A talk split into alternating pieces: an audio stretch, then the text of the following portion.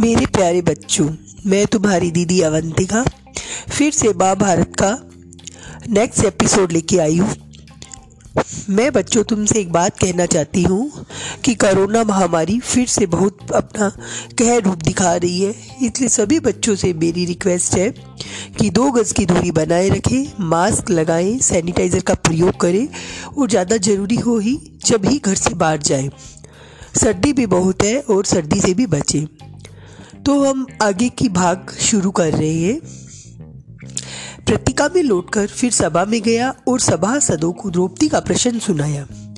ये सुनकर दुर्योधन झल्ला उठा। उसने अपने भाई दुशासन से बोला, दुशासन, ये सारथी भीमसेन से डरता मालूम होता है।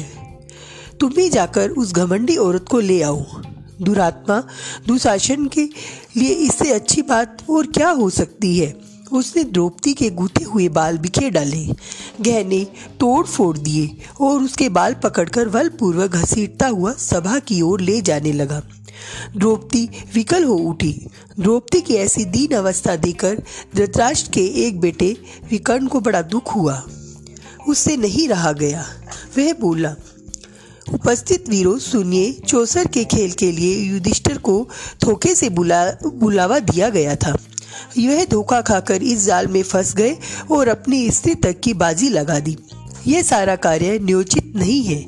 दूसरी बात यह है कि द्रौपदी अकेले युधिष्ठिर की पत्नी नहीं है, बल्कि पाँचों पांडवों की पत्नी है।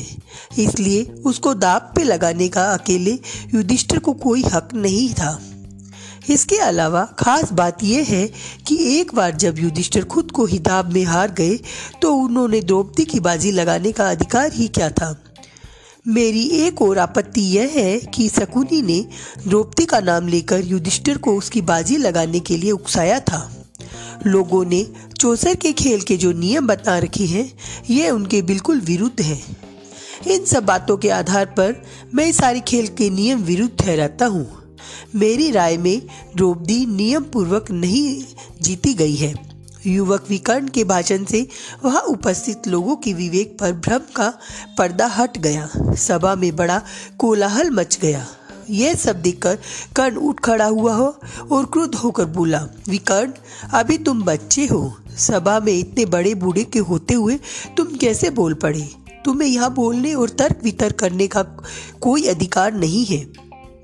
यह देखकर दुशासन द्रौपदी के पास गया और उसका वस्त्र पकड़कर खींचने लगा। जो जो वह खींचता गया, त्यों त्यों वस्त्र बढ़ता गया। अंत में खींचते खींचते दुशासन की दोनों भुजाएँ थक गई। हाफता हुआ वह थकान से चूर होकर बैठ गया। सभा के लोगों में कम, कंपी सी फैल गई और धीमे स्वर में बात होने लगी। इतने में भीमसेन उठा। उसने होठ मारे क्रोध के फड़क रहे थे। ऊँचे स्वर में उसने ये भयानक प्रतिज्ञा की।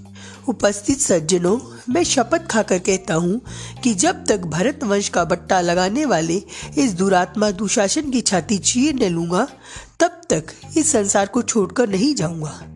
भीमसेन की इस प्रतिज्ञा को सुनकर उपस्थित लोगों के हृदय भय के मारे थर्रा उठे। इन सब लक्षणों से धृतराष्ट्र ने समझ लिया कि यह सब ठीक नहीं हुआ है। उन्होंने अनुभव किया कि जो कुछ हो चुका है, उसका परिणाम शुभ नहीं होगा।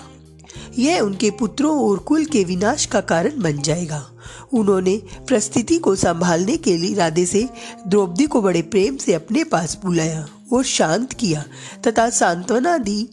उसके बाद वह युधिष्ठिर की ओर मुड़कर बोले, युधिष्ठिर, तुम तो आज़ाद शत्रु हो, उदार हृदय के भी हो। दुर्योधन की इस कुचाल को क्षमा करो और इन बातों को मन से निकाल दो और भूल जाओ। अपना राज्य तथा संपत्ति आदि सब ले जाओ और इंद्रप्रस्थ जाकर सुखपूर्वक रहो। धृतराष्ट्र की इस मीठी बातों को सुनकर पांडवों के दिल शांत हो गए और यथोचित अभिवादवादित के उपरांत द्रौपदी और कुंती सहित सब पांडव इंद्रप्रस्थ के लिए विदा हो गए। पांडवों के विदा हो जाने के बाद कौरवों में बड़ी हलचल मच गई पांडवों के इस प्रकार अपने पंजे से साफ़ निकल कर जाने के कारण कौरव बड़ा क्रोध प्रदर्शन करने लगे। और दुशासन तथा शकुनी के उकसाने पर दुर्योधन पुनः अपने पिता धृतराष्ट्र के सिर पर सवार हो गए।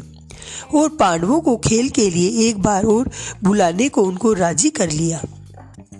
युधिष्ठिर को खेल के लिए बुलाने को फिर से दूत भेजा गया। पिछली घटना के कारण दुखी होते हुए युधिष्ठिर को यह निमंत्रण स्वीकार करना पड़ा। युधिष्ठिर हस्तिनापुर लौटे और शकुनी के साथ फिर चौपट खेला। इस बार खेल में शर्त थी कि हारा हुआ दल अपने भाइयों के साथ बारह वर्ष तक वनवास करेगा तथा उसके उपरांत एक वर्ष अज्ञातवास में रहेगा। यदि इस वर्ष में उनको पता चल जाएगा तो उन सबको बारह वर्ष का वनवास फिर से भोगना होगा। इस बार भी युधिष्ठर हार गए और पांडव अपने किए वादे के अनुसार वन में चले गए। तो मेरे प्यारे बच्चों, आज की हमारा महाभारत की कथा यही समाप्त होती है। हम नेक्स्ट एपिसोड में मिलेंगे अवंतिका दीदी के साथ।